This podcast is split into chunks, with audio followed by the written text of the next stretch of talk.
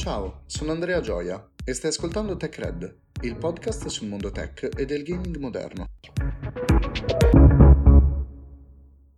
Dopo l'episodio di Ubisoft e Square Enix, speravo vivamente di potervi portare una bella notizia, ma ahimè non è questo il caso. Infatti, qualche giorno fa, tramite un comunicato ufficiale, Bethesda ha annunciato il rinvio di due progetti, Redfall e Starfield, generando un'enorme ondata di malcontento tra noi videogiocatori. Bethesda ha spiegato che il rinvio è necessario per la perfetta realizzazione dei titoli ed evitare che diventino i nuovi Cyberpunk o i nuovi Battlefield 2042.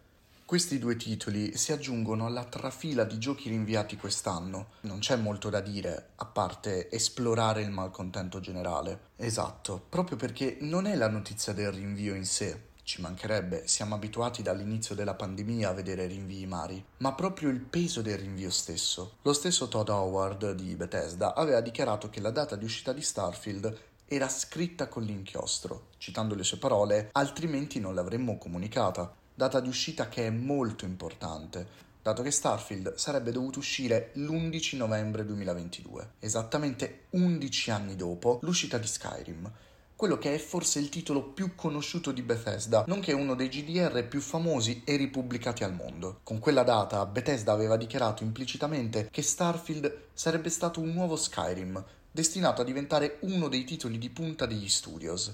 Questo avvenimento dimostra come continuiamo a vivere nella cultura dell'hype e quanto l'industria stia impantanata da anni negli stessi problemi, fregiandosi di una comunicazione volta solo sul senso d'attesa e mai invece su una comunicazione diretta o cristallina. Per quanto riguarda Redfall, invece, è un progetto che la stessa Bethesda aveva annunciato l'anno scorso, un progetto che si potrebbe dire quasi minore, ma sviluppato comunque da Arkane, uno studio di sviluppo importante all'interno di Bethesda, e c'era una parte di pubblico che ovviamente nutriva delle aspettative. Per quanto riguarda Redfall, sarebbe dovuto uscire quest'estate, quindi un probabile rinvio di quest'ultimo era già nell'aria, visto che ad oggi, a pochi mesi dalla sua effettiva uscita, non avevamo visto niente, ed effettivamente non avevamo nemmeno visto dei gameplay di Starfield, ma molti fan, o in generale chi è abituato ad informarsi in questo mondo, non lo ha mai reputato un campanello d'allarme, dato che Bethesda è solita mostrare il gameplay di un proprio titolo a pochi mesi dall'uscita, e l'evento Xbox Bethesda di giugno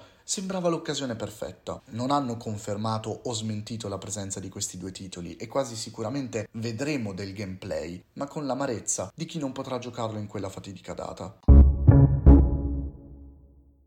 Per quanto riguarda Bethesda in sé, non sta passando proprio un bel periodo. Dopo l'uscita di Fallout 76, la software house è stata segnata da quest'ennesima figuraccia per quanto riguarda i suoi titoli e molto probabilmente, sebbene gli sviluppatori si siano giustificati con non dovrà essere il nuovo Cyberpunk, quasi sicuramente hanno voluto intendere non sarà il nuovo Fallout 76. La situazione di Xbox Bethesda in generale, videoludica di quest'anno, sembra essere sempre meno rosea. Questo perché c'è stato anche il rinvio di Stalker 2, altro titolo che doveva uscire nel 2022. Quest'anno, videoludicamente parlando, era iniziato come un anno incredibile, un anno pieno di tantissimi titoli che si sarebbero dovuti contendere il Goti. A quanto pare finiremo col vedere l'unico Goti assegnato ad Elden Ring, dato che i concorrenti semplicemente vengono rinviati all'anno prossimo. Infatti anche God of War Ragnarok in casa Sony sembrerebbe essere pronto a un rinvio. Questo perché anche in questo caso non abbiamo notizie in merito. Le software house ultimamente sono molto poco comunicative per quanto riguarda la natura dei propri titoli e non è mai un buon segno. Inoltre Bethesda si ritrova sempre in alto mare per quanto riguarda i titoli che dovranno uscire l'anno prossimo, anzi più che Bethesda Microsoft stessa, in quanto ad esempio Avowed due giorni fa ha perso il suo creative director. Diciamo che la situazione non è delle migliori. Voglio però chiudere l'episodio con una nota positiva, ossia che l'uscita nel 2023 potrebbe addirittura rappresentare un vantaggio per Microsoft, vista infatti la maggiore quantità di Xbox Series X e Series S prodotte, l'aumento di utenti legati al Game Pass che comunque sta andando bene, grazie anche agli innumerevoli titoli che Microsoft continua a inserire al suo interno,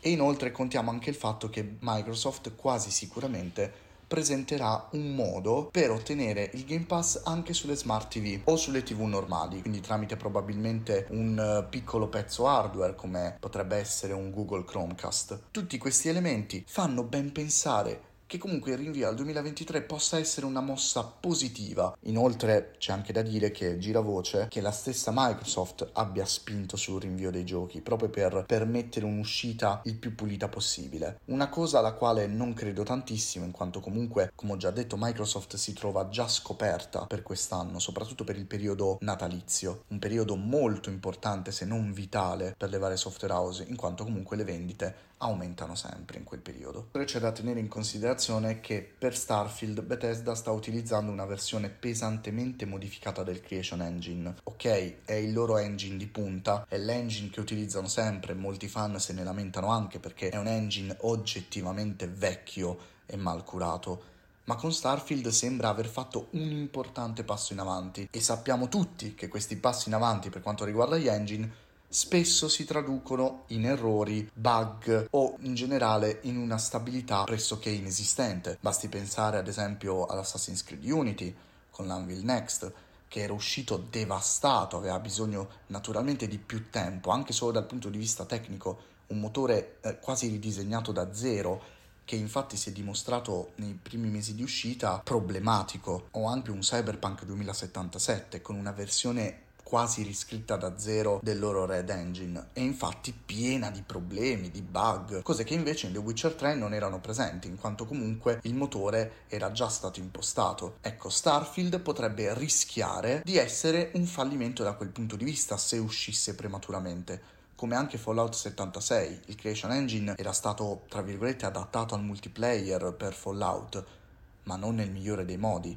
Fatto sta che nei primi mesi di uscita di Fallout 76 bastava detonare due o tre testate nucleari nella stessa zona per far crashare tutto, cosa che ovviamente in casa Bethesda non viene pensata, ma che i giocatori vanno a fare. Perciò il rinvio al 2023 paradossalmente potrebbe essere un lato positivo, come ho detto prima, sia per il maggior numero di console prodotte e sia per l'uscita di xCloud dalla beta e la quasi sicura introduzione del Game Pass su TV e Smart TV. Con questo termina l'episodio di oggi. Vi do appuntamento a venerdì con un nuovo episodio di Tech Red.